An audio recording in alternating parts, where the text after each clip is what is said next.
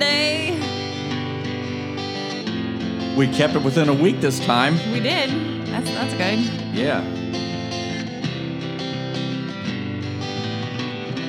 And what a week it was, but we're not even going to go there.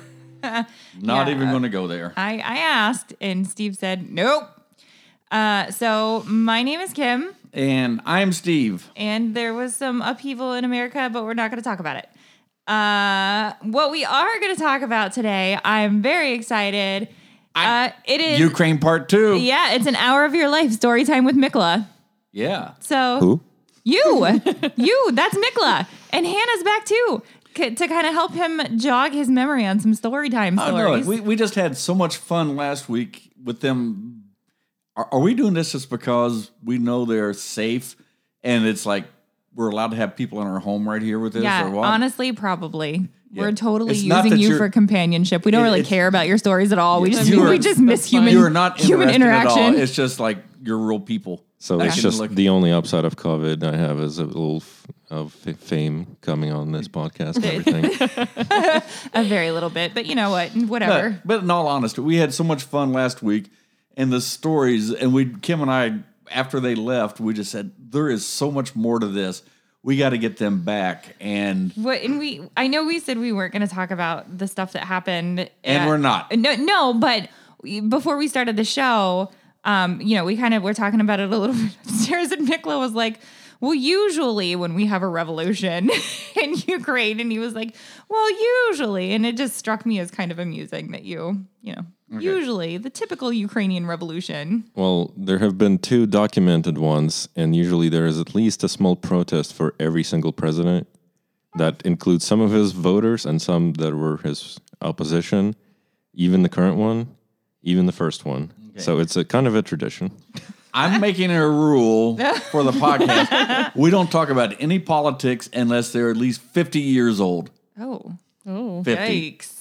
And we can wave we can waive that a little bit if we need to, but oh. no, I just I just don't want to go in there. Nicholas trying to math. just, just to say, it was it was a sad day in the United States, and I don't want to go any further into it. Let's talk about the failures of the Carter administration. see, he did the math. He was Let's- crunching the numbers. Let's talk about the successes of the Coolidge administration. Oh, I'm all up for that. Okay, okay, so I don't know why, but Calvin Coolidge seems to be his favorite president of all time. Well, Mikla, why do you love Calvin Coolidge so much? Uh, Because Wait, wait, is he been dead at least fifty years? His term was uh, 1925 to 1929. So yes, we're, we're good. We're- oh yeah, we're we're more oh than my good. gosh. We're good. We are more than good. That's almost 100 years old in case you need some help. So why the fascination with Calvin Coolidge? So I kind of draw comparison to Ukrainian presidents where each of them tries to go too hard, too much, and a lot of it all at once. They're always limited by just one term because nobody will like the president again, ever. but Coolidge did almost nothing. And a lot of his days he just spent sitting in the office and looking at the cars driving by the White House. Sounds like Steve. And that's what they call the roaring 20s. So this reminds me of we watched a mockumentary last night called what was it, Kim? It was called Death to 2020. It's on Netflix. It, it, it was pure sarcasm. It was funny, Really good. but it, it just brought up like you're, you're talking about Calvin Calvin Coolidge in the 1920s. So it was Joe Biden in Senate or Congress at that time? I think it was both. Okay. Shriveled husk Joe Biden. All right, that's If as you haven't seen political as it, they're yeah, if you get, haven't yeah. seen it, go watch it. It's really It funny. is. It, it's very very. I funny. myself watched it three times yesterday. yesterday. I watched it twice. Okay, so the Ukraine. What is it like? What was it like growing up in the Ukraine? So, like grade school. What was a typical day of grade school like?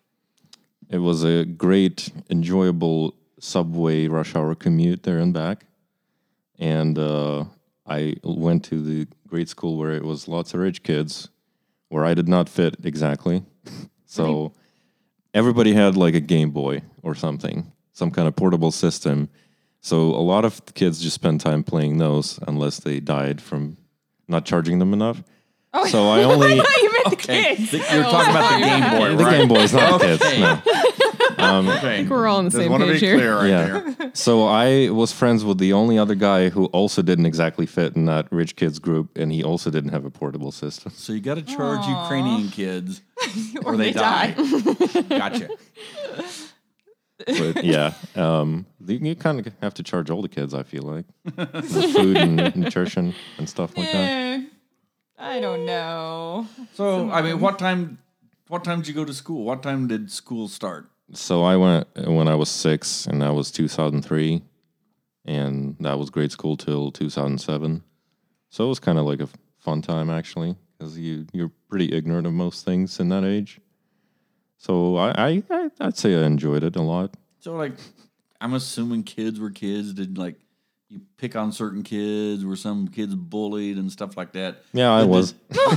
Oh no! Oh. Oh, oh Mikla. Did the teachers come to your defense? No, it's the survival of the fittest. Yeah, I would imagine. Okay. So- Ooh, well. So I, I feel like there's some unmined territory here, Mikla. What what did they do to you? Like what does Ukrainian bullying look like? Mostly just physical bullying. I don't think there was any mental challenging because I would probably outsmart them. But that's probably why there was bullying to begin with.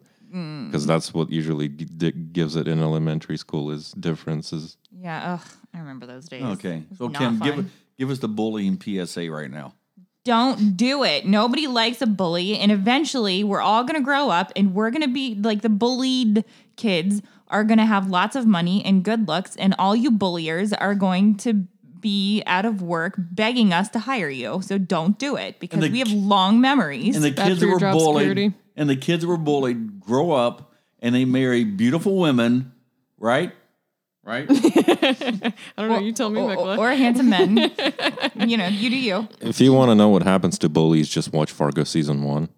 Oh, I haven't watched Fargo season one. We've seen the movie. We haven't seen the movie. Well, season one takes a lot of ans- uh, inspiration after the movie, but If you're a bully, you're going to end up in a wood chipper. Uh, There you mm, go. Not quite, but the bu- the bully of the main character dies in the first episode, and it sets the whole thing. There you go. Okay. so let's let's get out of middle or out of high school, Elementary school. elementary school, and let's move right on up to high school. So what was high school? What's a typical day of high school? What time did you get to school? Your classes? How long were the periods? Like was it like hard math, hard science, or was it softer type stuff? Mm, So yeah, like I mentioned last episode, I went to community college right after middle school, Yeah. which included high school program.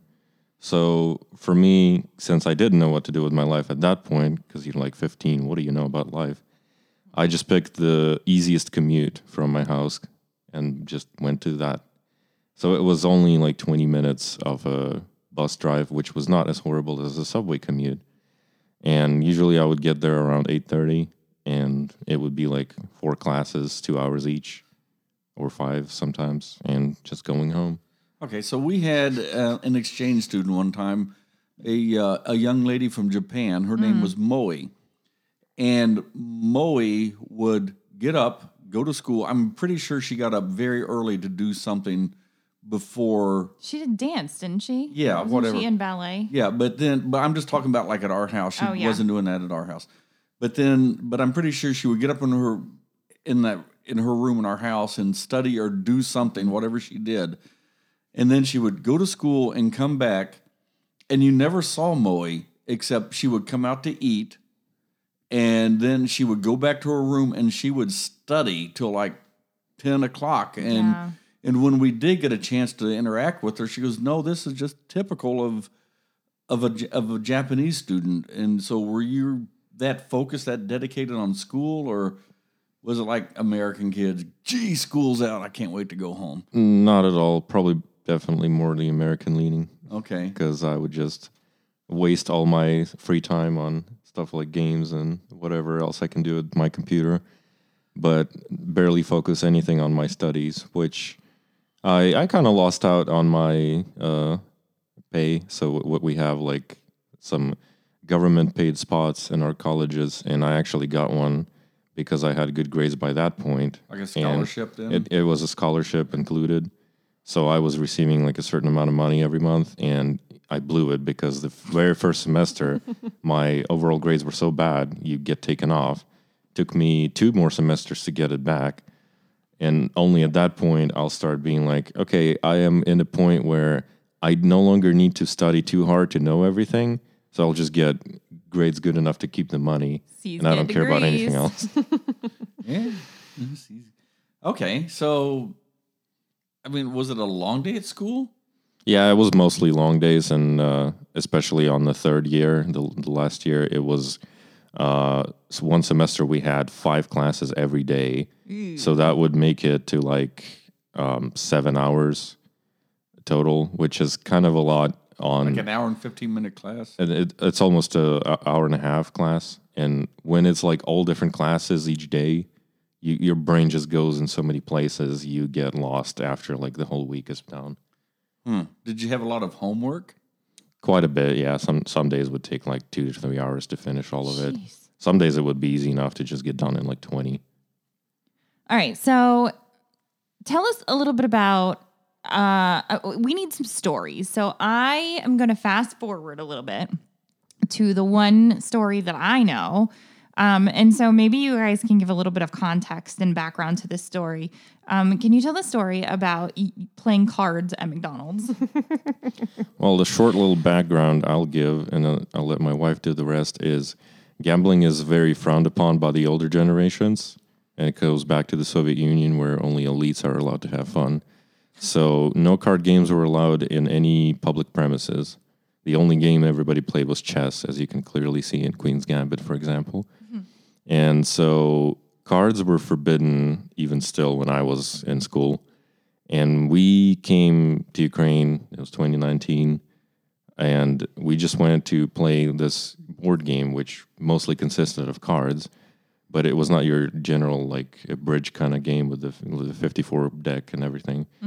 Um, we were just sitting there playing, minding our own business. It was pretty late at night by that point, And because of that, uh, looking down upon gambling, the security guard assumed what we're doing is gambling there. Security guard at McDonald's? Yeah, Yeah. I, am not sure what caused them to hire him. I, Big I think burly guy, real real scary, and I. It was unusual for me walking into Mc- McDonald's and seeing this guy like watching over everybody with this look in his eye. I'm like, what is he doing over there? And what was really weird to me is that it's it's not even just like gambling. They assume that any kind of game with cards at all is gambling. They don't really know. I mean, they don't they don't care about the difference. So we were playing Exploding Kittens, if anyone's ever heard of that. Which Nope. it doesn't it doesn't even it's not even like a regular deck of cards. So we're animal. We're animal lovers here. we're not playing that game. it's you know it's it sounds weird, but it's a cute game. and we were there with Mikla's friend Vlad. Um, so we were just hanging out, just you know eating some fries, and we we had gotten food, so we weren't just like sitting there like not eating their food because that would be that would be rude. So we were eating and just having a good time, and this this guy, this security guard, just marches up to us. And I don't know, I don't know any Russian or Ukrainian. I'm pretty sure he, he was speaking Russian, right? he just starts screaming at us in Russian. And I'm like, what is going on right now? Like, what could he possibly be so angry about? I had no clue. I could not fathom. I'm like, is he mad because we didn't order enough food? Like, are we are we not dressed appropriately? Like, what's going on here? And I just look over to Mikla's friend, and his ears are getting red because he's so angry. And I'm like, whoa, what is he saying? Um, and then he replies something like between gritted teeth, and then all of a sudden, Mikla looks at me and says, "Get up, we have to go." And I'm like, "Whoa!" So what? What did he tell her?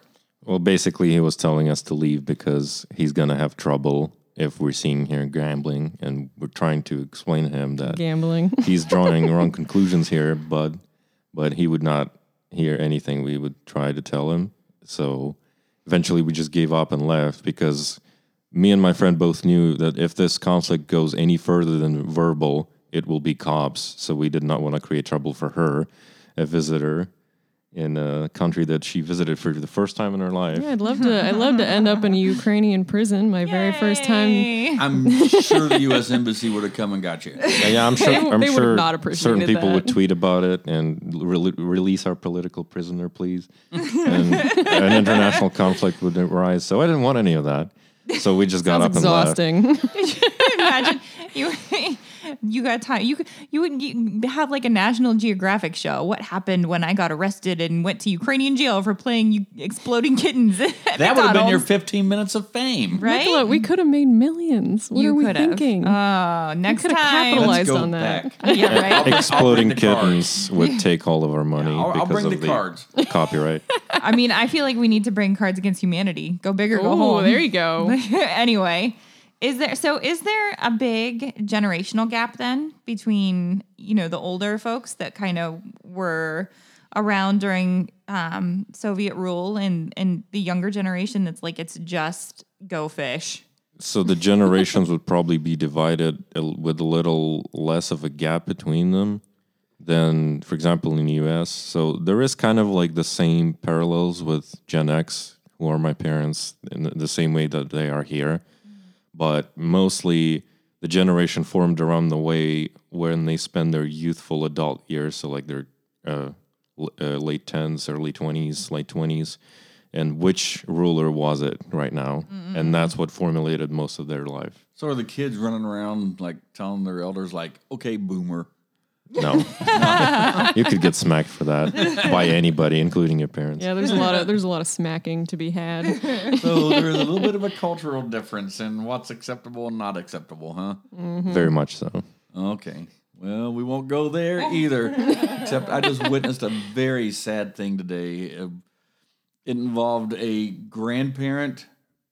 It it was on a, a social media platform. It involved a grandparent and a grandson, and it got to the point that the mother broke in and apologized to her father for the way this kid was talking and responding back to his grandfather. It was Another PSA: respect your elders. They've been through a lot more than you have. They know a lot more than you do, and yeah, okay, okay, boomer. No, I feel like culturally we could do some work on that though. I mean, even just seeing Ukraine, which is not necessarily a country that's known for respecting its elders, maybe like some Asian countries because that's like a deep part of their culture. Mm-hmm. I feel like almost every other country tends to respect their elders in a different way. Like, I don't know. Yeah, It's Bra- interesting to me. Braylon, stop mouthing off to your grandma. And yeah. and Who? Braylon, or what are the other names like Braylon and and uh, I don't know who You Braylon thinking? is. Are you thinking about like trendy names? Yeah, yeah. Stop mouthing off to your grandparents, Braylon and Zasper, and whatever else your name is that ends in four e's. And- anyway, moving on. Moving right along right here. Okay, so in the United States, if we were in high school, a tip, and this has gone on for ages, and a, a typical Friday night for an American kid would be, you know, during the fall, would go to um, the high school football game, and then there might be a dance afterwards, or there might be that one place where you know all the kids would go and hang out till they had to go home or something like that. So what would what what would a typical Friday night be or Saturday night for fun? What would the kids do for fun? And when I say kids, I'm talking high school teenagers and that. Like what what'd y'all do for fun on on the weekends or Friday night? So depending on how nerdy you would be, you would either be stuck at home by yourself, by your own accord, or it would be like a small group of people. I would say like four to six, and it starts as a stroll and just like walking, a lot of walking, and then eventually everybody gets tired and says, "Well, how about we just hang out at that particular place?" And it, that particular place is usually a restaurant, a cafe, or something like that, and they just spend the rest of the night there. So what's the drinking age in uh, Ukraine? Legal drinking age. Depends on your parents. So The legal no would Legal be drink- 18, but 18. the de facto would be 12 to 14. Oh, So, like, if a 15, 16 year old kid would go into a place and order food, some French fries or something like that, and and said, "Hey, give me a beer," would would the establishment probably give him a beer? Um, some establishments, especially in the uh, like low income areas, wouldn't care enough to ID you. So if you were a guy with a low enough voice and you have some kind of untrimmed facial hair, they would probably just give you the beer. Close enough. huh? So poor babyface Mikla. Did you ever? were you ever able to to swing it? Babyface Mikola tried vodka at 12, so he never had to go through Oh. any of that. There you go. Probably because my your parents, figured yeah. that the forbidden fruit would be the bad idea. So just they just went ahead and handed it to me and said, "Here you go, try it. I bet you wouldn't like it." And I didn't. There you go. I hate vodka to this day. the most un-Slavic thing about so me. they is- knew what they were doing. Worked Yeah. out. Okay. Um. So is that? I mean, were there like high school sports or anything like that that you would go to? Like, with the team involvement, was, was there like a team loyalty or anything that?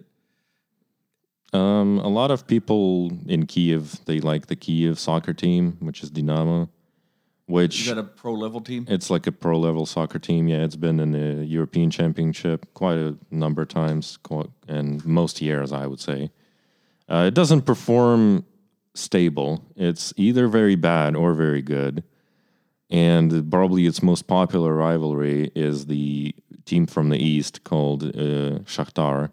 And when those two teams play, that's when everybody in Ukraine is drawn to the screen and they're looking at this because that's the most intense game you can see in the domestic sport because they, they usually play on very same level and usually you'll see like a real a really good clash of those teams. Okay, so that's at the pro level, but not so much at school, like with their school teams or anything like that. No, because nobody's interested in promoting sport too much. Well, you played a little soccer though, didn't you? I played it for like the sport class, but it wasn't like a big team or anything. It was just a school championship, but everybody knew it would never go anywhere beyond that. There is no like prospect or scholarship for that or anything. Oh, It's just for fun. Hmm. You paid a big price for that fun, didn't you?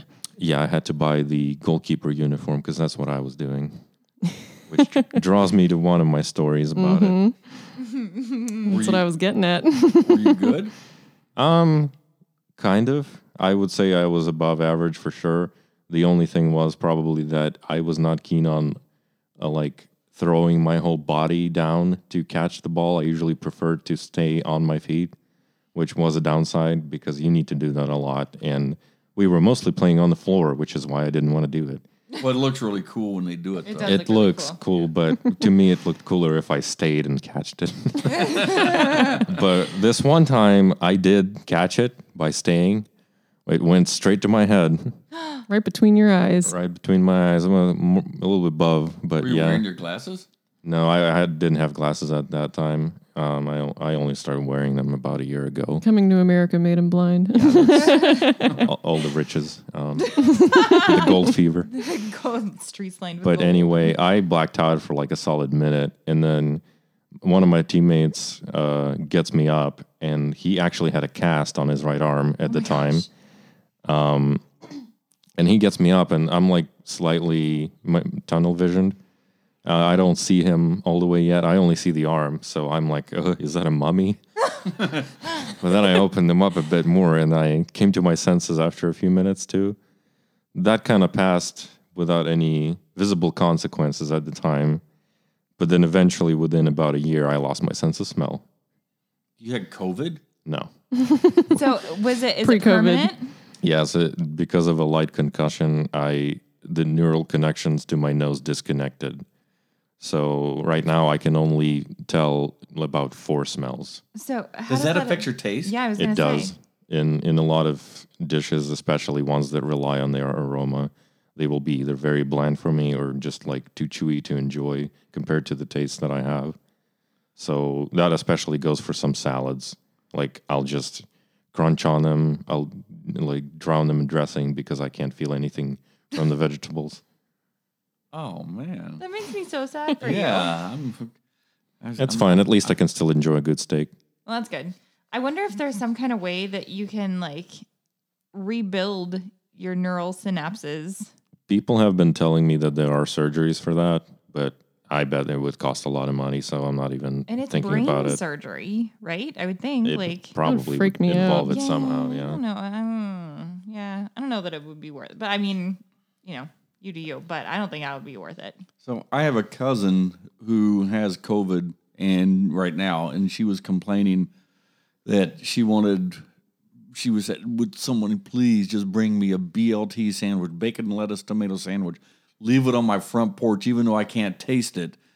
I'm, I've got my appetite back, and I really want this. And I'm thinking, you know hmm. what? I think if I had it, if I get COVID and I lose my sense of taste, I might eat a Brussels sprout.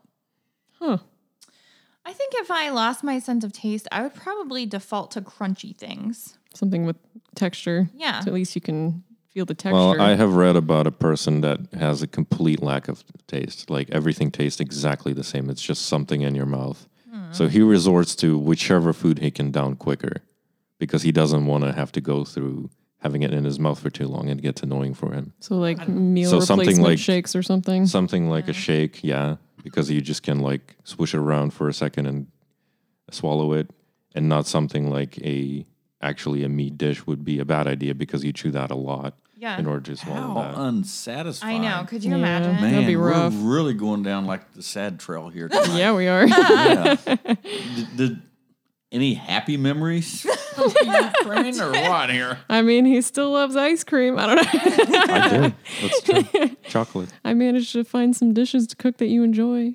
Yep. She went out of her way to make this Ukrainian cake recently, which was completely out of the blue because I didn't think she would go that far, mm-hmm. especially since it wasn't that special of an occasion. You underestimate your nailed it. wife. It's like a it's it's supposed to be an eight layer cake. I only Whoa. made seven layers because my the thing I put the cake in wasn't tall enough. But you literally like roll out the dough and like cut it into a particular shape and you bake these layers one by one by one by one. and you put um the icing in between. But it was so worth it. It was really good. It sounds delicious. Yeah. It's got like honey in it. And yeah. Oh yeah. I'll have to make that again sometime. It sounds like like a baklava cake. It's mm, it's yeah. Not quite. Baklava is more like a is fried. I found walnuts Thing. on our hike today. Throw those in there. I know. This is what I live with. Just random I found a walnut. It makes me think of stuff, and I just had to say it out. But before I forgot it, I'm, I mean, I'm just the way happy for to you. do. I love walnuts. Congratulations. Well, I mean, you were talking about baklava, and you put walnuts in baklava. That's true. and That's so true. that's that's Kim doesn't understand the connections sometimes. Sometimes How I don't. Point A to point B to point C. Baklava, walnuts. We went on a hike this morning. I found walnuts And now I want some baklava. there you go. Come full circle. and honey because Sarah was telling me we should put um, start raising honeybees here out back. And then we could put it in the Ukrainian honey cake. We could do that. And then Well, let's full just start, circle. let's just start a restaurant with wild honey Ukrainian walnut cake. We By the could do that. Those cookies that you sent, cookies, Yep. those are really good. The he walnut. did a cookie. good job. cookies. Oh yeah, there you go. Walnut Walnuts, cookies. It's, it's all All revolving about the the walnut. walnuts. It's all about the walnut tonight. So, speaking of walnuts, uh. across the Ukraine, are there different uh, cultural regions, different traditions, or is like one group of people like from the north the same from the south, or are there are there differences between different population centers? So regions? there kind of is, I would say, about four cultural main divisions, which would be like the north center, the south, the east, and the west. And all of these territories are in turn influenced by the country they were mostly oppressed by during the, all these years. So the west sorry- is I'm more sorry, influenced by Poland. I laughed and I shouldn't. That's really not a funny thing, but it I it's it's like one of those laugh to keep from crying things. Like No, I'm, I'm it's super, perfectly fine because we possess a um, very healthy soil, which is called like the black soil, I think, something like that. Um, it's considered to be the very best in the world, As you mentioned last week, Yeah, Ukraine coffee. is like the, the Yeah. breadbasket of Europe. Oh yeah. and we have a lot of the soil on Ukraine's territory. So whenever uh, somebody asks me more about that soil, I say, well, all these corpses over all these wars. They nurtured it. So there we go. There's your mm-hmm. recipe for the being the That's bread what they basket. say. So luckily, I have a very dark sense of humor. Oh yeah. Otherwise, I'd be like crying and depressed. Mortified. Right? Yeah, Yeah, no, we just laugh at it. It's fine. yeah. I feel like Ukrainians typically have like a like a pretty hefty sense of humor with these things. Well, you got to be cynical if you want to get through it. Yep. So if we went back prior to, say, 1920 or the the revolution, when Ukraine was its more an autonomous country, how how did that look? So that looked like part of it. The western part, pre-Soviet, yeah. western part was under Poland. Eastern part was under Russian Empire. Uh, North was kind of split in between, like the Baltic regions and Russia, and then the South was, uh, for a while, it was like the Turkish Turkish Empire, the Ottoman Empire. I think closer to that time, it would also be the Russian Empire. So I should have read more about this. So did the U? How long has the Ukraine as Ukraine been a country? Was it at one point split up that all these regions or countries claimed a part of the Ukraine, and then at some point there was a revolution, and we said we're now the Ukraine? So it, it split up after after the Mongols defeated us, and then they withdrew when they Uh, kind so of they came lost from it. China, right? It came from Mongol. Yeah. Okay. From well, Mongolia. From yeah, but Mongolia. I Like that's the in Who. China. The that's Who. but that's in China.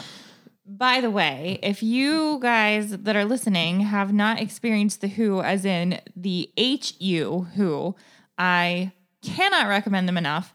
They are a Mongolian rock band and they play traditional Mongolian instruments and they do traditional Mongolian throat singing. Thank you. And Thank they're you. so good. And they don't speak English. Like that's all they know is they the their lead singer. We saw them live, and he every time somebody would clap, he would go "Thank you," and he's highly entertaining. That's Well, that's- amazing. And I'm sorry that they oppressed Ukrainians, but I mean the HU didn't oppress anybody, but, that's, they're that's quite a hike from Mongolia to uh, the Ukraine, though. It is, but they didn't have anything else left, so they went further to Europe. Okay. It's true. They did, you know, make the rounds, so to speak. Yeah, they'll actually prefer Japan 36 years later than us because they did not do naval combat very well. Well, yeah. Oh, all you They do would is rather the cross ocean. all those miles than go by the sea. Well, if you don't have a boat, it's kind of hard to get to Japan. Well, they took all the boats from China. Okay. So, wow. History lessons with Mikola. So, well, it, it's interesting to me. I, w- I would like to go to the Ukraine to and drive around and see and experience all this stuff. So, is there a traditional um, clothing that's associated with the different regions? Like, like if people think, okay, this is really bad stereotyping, but if you picture Germany, you're going to picture a German girl wearing a dirndl and guys wearing lederhosen, even though that's pretty much like just certain areas that that happens. Well, I, it's all over, but that's a stereotypical German how you would picture that. yeah, and like you picture Americans, you picture a cowboy hat and American flag shirt and Wrangler jeans. Pretty And- much. And a hamburger in the hand. Yeah, and a big old beer belly. Uh, in Ukraine, it's a traditional outfit called a vyshyvanka, which is like an embroidered shirt, and they come in both male and female versions. So, like the female will have a little more puffy sleeves and a little extra embroidery on the chest and the uh, forearms, and then the male shirt will usually just have embroidery just slightly down the neck and up to the torso level, and it would. Uh, it, it was kind of dying out even after we split from the Soviet Union. People were not into them, but we came to the age where old is cool again. So people made it cool again to wear the Ukrainian traditional outfits. And they even established like a semi national holiday of people wearing those particular outfits for at least that one day. And a lot of people take part in it these days. I would say about 70% at least. And back when I was a kid, most people wouldn't even talk about any traditional Ukraine stuff. And we actually own a pair of shirts here. And I forced both my in laws and our very good friends to uh, get all of them some shirts, which they in turn wore on our wedding. Aww. I think we it's similar to what we were watching on TV the and. I said that would be really comfortable to wear. Oh yeah, we were watching uh, something about like it- Reign. Yeah, we were watching the show Reign um, about Mary Queen of Scots, and uh, and Nostradamus was wearing essentially leggings and a tunic, and Steve was talking about how comfortable it would be to wear. And uh, I mean, I wear But leggings. that's what and- I'm picturing right I now. I wear that- that- leggings and tunics all the time, and it's extremely comfortable. Yeah, it's tunic esque. yeah. Yeah. Ukrainian traditional It's like outfit. it's usually made with something like linen or Yeah, a very the close ones- substitute of it. ones we have are linen, but they're beautiful. Um, the female version it comes in a dress too. I don't know if that's super traditional or if that's more of like it's a modern not quite interpretation. traditional. It it could be like a festive option, but I'm not quite sure on how historical that is. So on the mandatory events that happen across all countries, all cultures, like weddings, funerals, and things like that, would would people wear this to that or It would depend kind of on their dress code. I think um, some some of the more city weddings they would be more prone to just do the Western style and just like wear suits and dresses and everything. get out in a little But the more you go into rural areas, they would probably be more traditional dressed because in rural areas, weddings usually last three to four days. Holy cow! wow. What do you do? You just um, feast and drink and talk and fight, and then you wake up and do it all over again. Polish off a couple dozen bottles of vodka, you know. Man. Yeah, I was gonna ask like what's a traditional Ukrainian wedding? It's intense. Is it? Did you guys have a traditional Ukrainian wedding? So Not quite. Thanks, China. I'll give you the relatively short answer if I can. we had a very small ceremony on Leap Day. Um, Like we squeezed it in right before, you know, the lockdown and all that fun stuff. Um, so we actually got quite lucky that we were able to um, have our ceremony before we knew anything was really going to go down. Um, but we were planning on having a second ceremony so that his uh, parents and family in Ukraine would have time to, you know, get plane tickets, visas, all that good stuff. And we were going to have a Ukrainian celebration that was much larger, um, which we will still be having, just a little bit delayed. Are you going to go to Ukraine to do that? No, we're actually going to do it here. Um, his parents have never been here, but never been to Ohio before. Um, so we would like to show them around and Is your mom gonna be super disappointed that it's not the same as New York City? No, not at all. She would be perfectly fine with whatever. Our standards are extremely low. I think I think she would quite enjoy it. I don't know. We have we have all kinds of plans. We've In fact, plans both my all time. parents and so do I prefer the mo- more quiet areas than the busy city life that we're so used to because Yeah. you, you get sick of that eventually. Oh, I can imagine. Yeah. So that kind of cued me into something else. What? How big is the Ukraine? Is it as big as what state could you compare it to? Um, Ukraine is, uh, I would say, two thirds of Texas in size. two thirds of Texas, because we have had people who have come over to visit and is like, well, and and they just can't coming from Europe. They and this sounds so bad, but they just can't grasp the size of the United States. It's like, okay, so we want to go visit New York City. We want to go see Disney World down in Florida. We want to go see San Francisco and Los Angeles and Yellowstone National Park. And we've got like we're here for a week. And and it, it sounds very, very bad, but it's 100% true. It's just that the United States is so, So big. big and so vast. They had a hard time just grasping the concept of how big the United States is. I don't say that to be But mean. well, no, and It's just- conversely, I had that issue when we go over to Europe. I uh, like it was not weird at all to take a day trip to Switzerland. yeah. And Yeah. and so that that to me is just it's very strange to me. Um kind of the other way around that, you know, Europe as a continent is is huge, but you know, individual countries are much smaller. It is quite different. And I feel like Mikla, your parents even were having a little trouble, trouble grasping that with um, different cities in Ohio because we were talking about airports. We were trying to fly out of a certain airport, and they were like, "Oh, just just go to the Cleveland airport. It's like you know, like a minute away." Yeah, it, it it's like also getting used to living in Kiev where all the commodities are there, and the most you would drive for something is like an hour, and that's the worst case scenario. Was Well, we've been traveling when we've had to fly lately. We it's easier so the Dayton airport we could be there in 20 25 minutes. Yeah. But we've been choosing to fly out of Cincinnati, which is a little over. Let's say it's an hour, a little over an hour away, because it's just It's a much bigger airport. Yeah. You have a lot more choice. and it's a lot more inexpensive to fly out of Yeah. Cincinnati than it is out of. How long did it take you? This has absolutely nothing to do with anything, but how long did it take you to get used to the imperial measuring system? I'm still not used to it. I've been here for uh, what two and a half years by now. Mm-hmm. Yeah. So if it's something liquid like ounces, I all I know is that one ounce is a shot, and I may be wrong about that. And then I know that 64 is a gallon, and then 32, 16 in turn are like the half gallon and the quarter. And uh, I I am kind of used to feet and inches because I use that a lot in my industry. Uh, so I can relatively eyeball certain small measurements by now. And I definitely can get used to weight because pounds are pretty easily converted to kilograms. So it's like still a bit awkward. I do, I will say, I do not like Fahrenheit at all.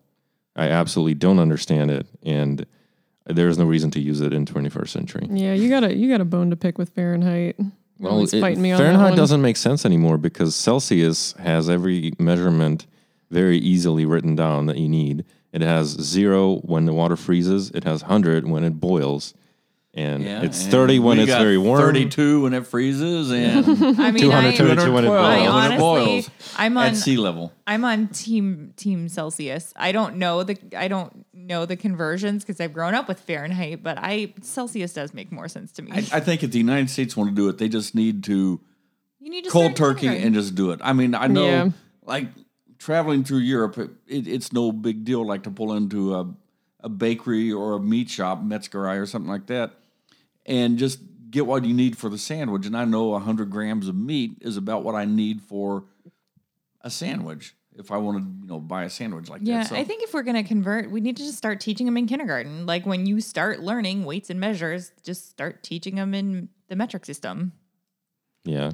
And uh, the other weird thing about Fahrenheit is the conversion is extremely complicated. You will not be able to do it in your head because you need to like take your measurement. I think if it's from Fahrenheit to Celsius, you take that, you multiply it by like 0.6, and then you do another percentage. Yeah. some, I'm some hopeless when it comes to. He'll give me everything in Celsius, and I'm like, I just, I'm not gonna know what temperature it is. I'm just gonna have to make peace with that, or I'll have to Google it. So, so the only thing by now is that I'm kind of used to that particular Fahrenheit degree equals this much in Celsius. So oh, I'll know like when it's 45 Fahrenheit, that's about 10 Celsius. So it's like cold, but not freezing cold. And like when it's 90, I know it's extremely hot. Like it's around 30 Yeah, Celsius. You've so- gotten good at like ballparking it. Yeah, I mean, I- it, it was easy for me for temperature to know, like, if you keep your house about 70 degrees, so that's what, maybe 22, 21, 22 is 21, room 22 temperature. Yeah. Celsius. So, you know, if you're listening on the radio and they're saying, hey, you know, it's 20 degrees, 20 degrees Celsius, or they just say 20 degrees, I would just learn really quickly. need a That's light comfort- jacket. Then, then you could just, if that's all you listen to, you start to relate to it really yeah, that's not too Yeah. bad. Yeah. But you know, it's just like if you drive, some states have miles and they'll have kilometers underneath it. It's like when you're driving the car, do you look at the little blue things that shows how many kilometers an hour you're driving, or do you look at miles per hour? That's a good question. We don't have miles per hour in Ukraine. No, right And- here though. You drive here, don't you? The the car that we share currently Mm-hmm. only has a digital scale, so it just says this many miles per hour. So do you push the button and I could switch it if I wanted to, but I don't care enough one. anymore because all the all the speed limits, everything's in miles. Like I would not do conversions in my head all the time. Don't you mess with my I, I, all I needed to do would be just divide kilometers by 1.6, but I don't want to constantly do that. Yeah. So I just stuck to the miles since that's what all the rules are laid. but Yep. is it getting easier now? Yeah, by now I'm like it. It. I I start understanding more and more that most measurements we just get used to them so much that we like know in our head mm-hmm. that this much of something or this long of something is this much, Yeah. and we just get comfortable with that. So when I come here and these measurements are not something I grew up with, that's what makes me so uncomfortable because I can't compare it to anything. Like even all the regular bottles of water that I'm so used to, you don't sell these measurements here. So I constantly have to look how much I'm buying. but by now you get used to all of that. Speaking of size and buying things, how long did it take you to get used to American portion sizes? Um, not Like very hard. seconds Yeah, probably. that, that's about the average portions that I eat. So is what not- American size portions? Well, not not like the a la carte po- size portions, but the regular ones. Right, Nobody's been to a buffet in a Yeah, right. long, long minute right now. So at least since like last March when they shut down all the buffets. Yeah, did we ever did we ever take you to a buffet, Mikla? we went to the Japanese buffet Oh, that's right. Yeah. Where was that at? Um, actually, right across. Yeah, it's uh wife's Tokyo Tokyo Bar and Grill. It's Oh. relatively new. Yeah. It's like it's a lot of food. No, it's, like in right across from the studio. Yeah, it's real close. Oh, okay, I know where it is. I've never been there, but It is way too much food. it's very good, but it's hard to, you know, your eyes are bigger than your stomach and all that. So, what is Ukrainian TV like? How many channels? Um, I think the only ones that matter would be less than twenty. Which ones don't matter? All the other ones.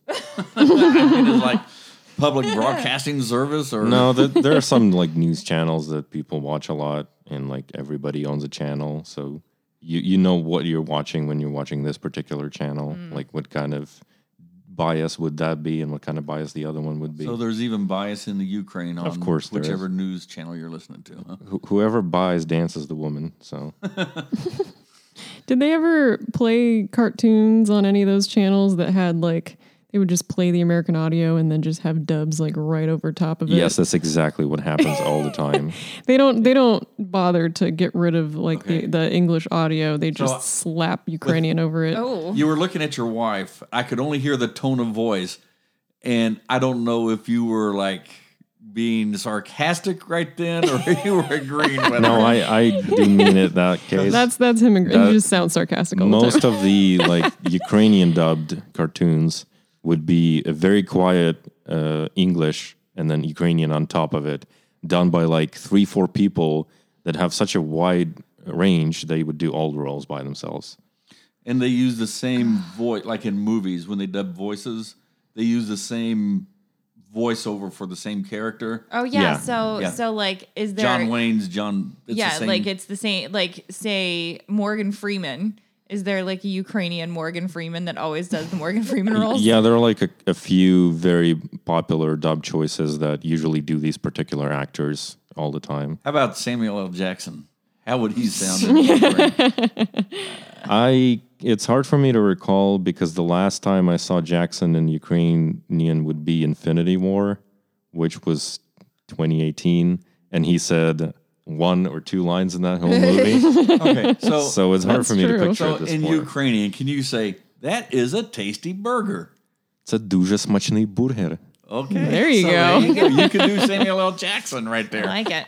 But uh, I would say nobody did Ukrainian dub when Pulp Fiction was out because they only a bummer. realized, oh, we better start doing it in our language instead of just buying the Russian dubs in 2007 Oh, when they made that a law that from now on all the cinemas supposed to show Ukrainian dubs.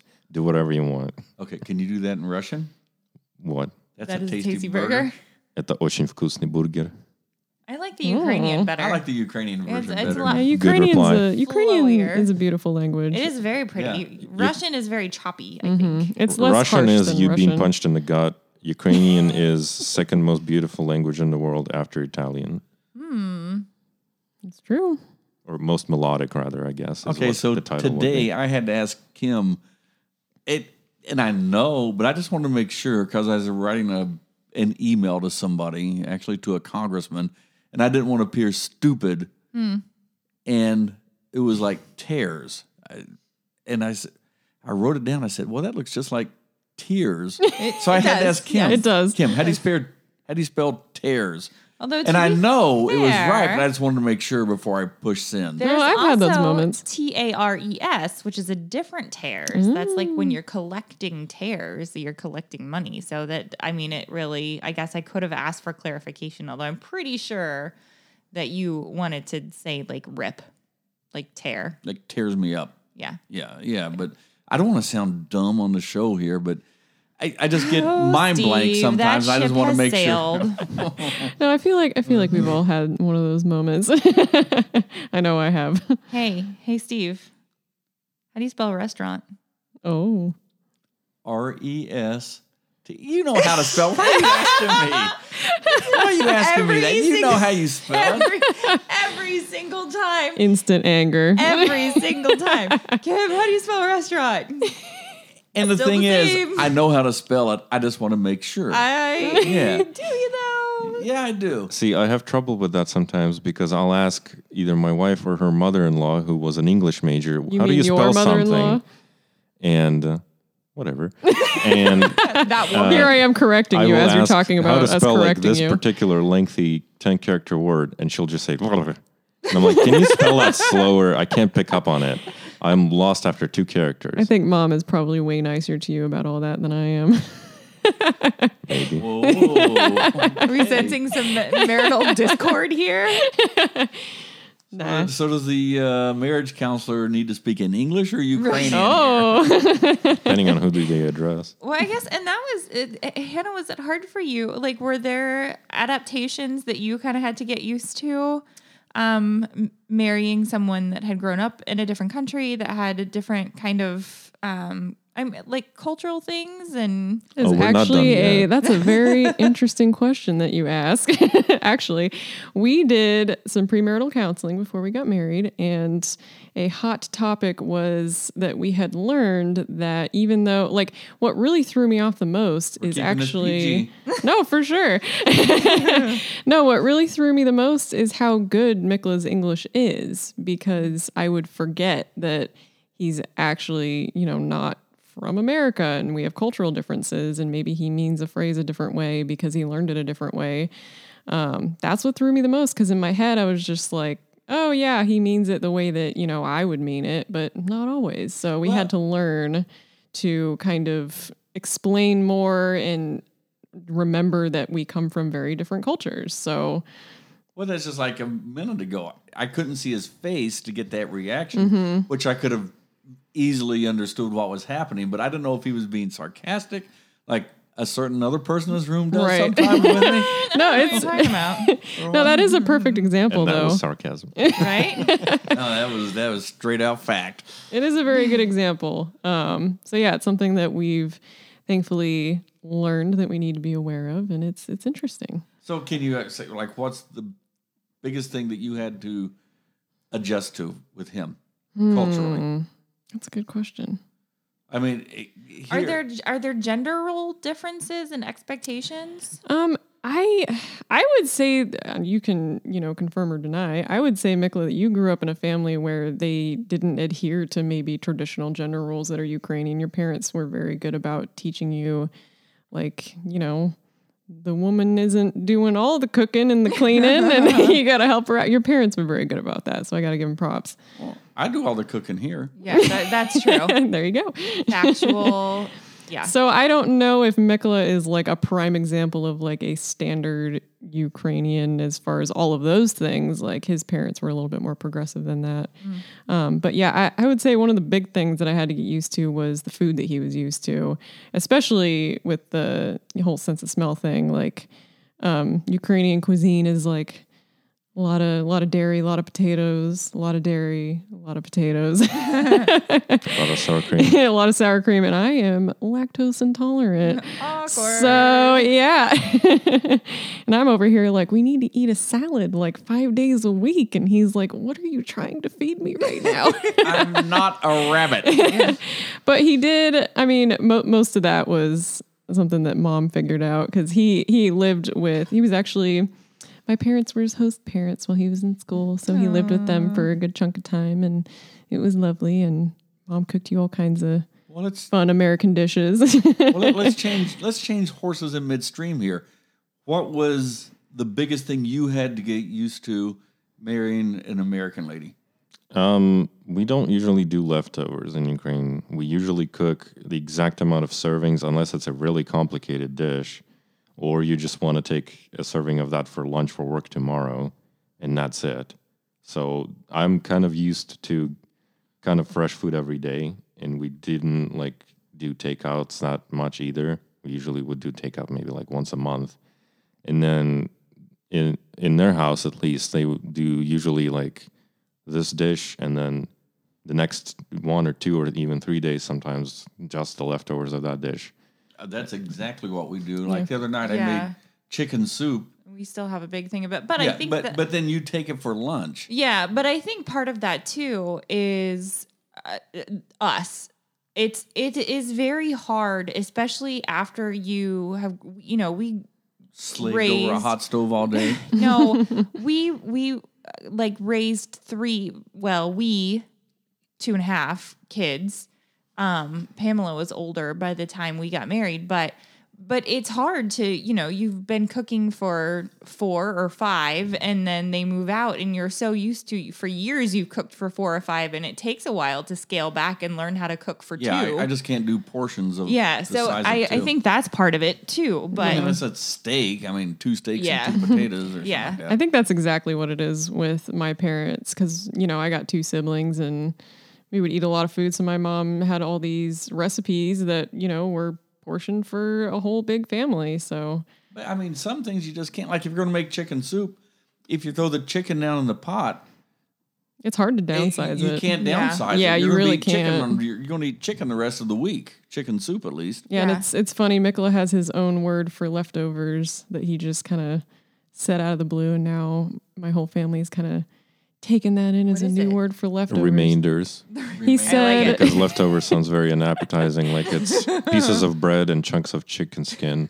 he's got a good point, doesn't he? It, it does, yeah. it's like we we so we're recording a little bit later this evening um, than we were last week. Last week, Hannah and Mikla joined us for dinner, and since we're a little bit later tonight, I said, you know, we're, you guys can have the table scraps, like your whatever's left over. We're not going to actually properly feed you, so you can have You can have the cadavers. you can, you can have the cadavers that are of the chicken and and whatever pierogi kind of thing that Steve made. Uh, do you? So do you have? Uh, do you guys do leftovers between with just the two of you, or since you haven't had to cook for a big family, like do you have you figured out portion sizes? I think we've done pretty okay with figuring out portion sizes.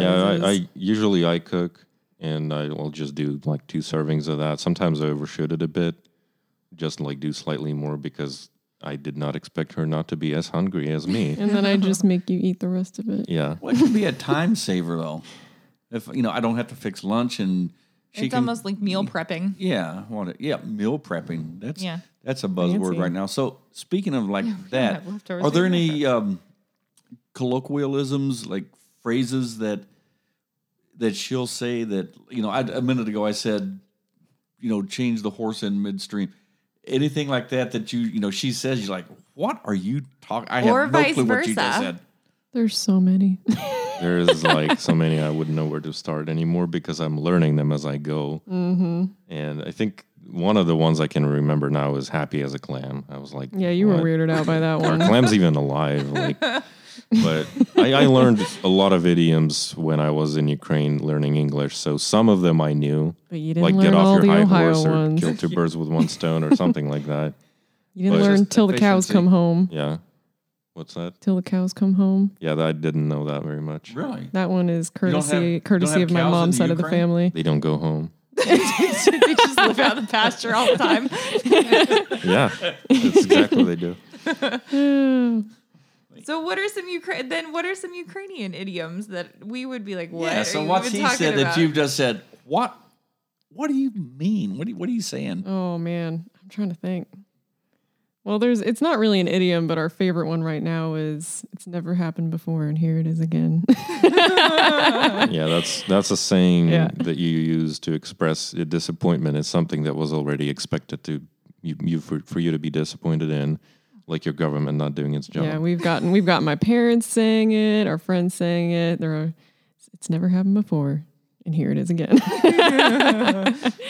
but I don't know what's a what's another weird one. You got to think of one weird one, Mikla, well, from Ukraine.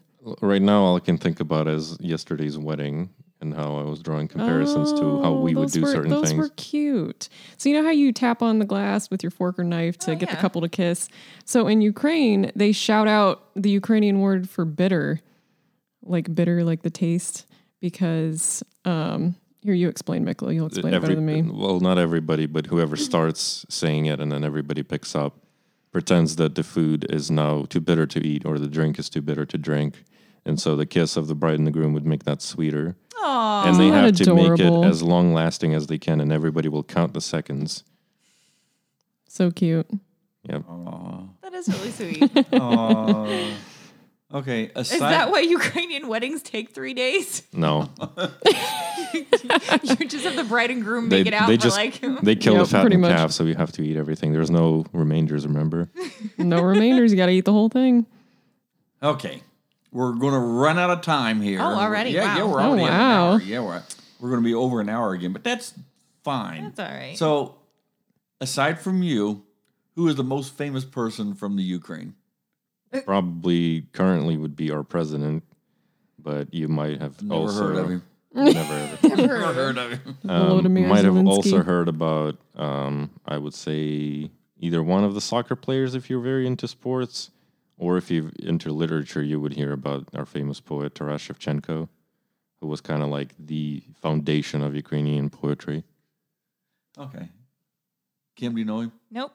Oh, darn. Aw. I actually Here, I'll lend you a book. the, the first year I was here, I went out of my way to find his book in English to give to my dearest mother-in-law, who I know is listening. Um, She and loves she- poetry and writing. I and- and see that's the thing. I'm more of a prose kind of girl. And I never have, which is bad. Like I was an English teacher, a licensed Eng- a licensed high school English teacher.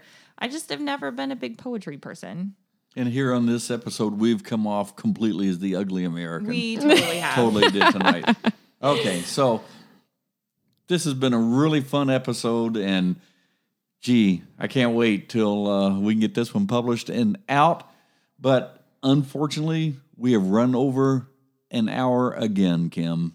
Well, it's because we have really good guests. Yeah. So, Kim, if someone wanted to listen to us, how do they find us? You can find us on all the platforms uh, uh, for streaming. And if you would like to contact us, you can find us on Twitter. Um, even though we only have like two followers, it's at A Lost Hour. You can find us on Facebook and Instagram at An Hour of Your Life.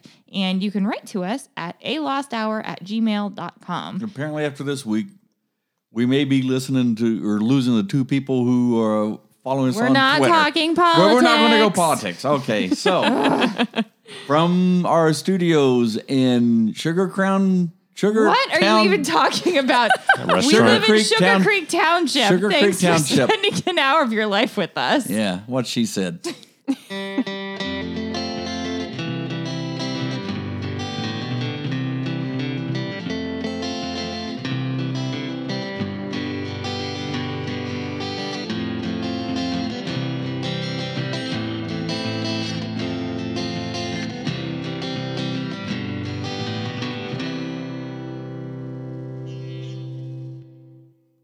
Moo.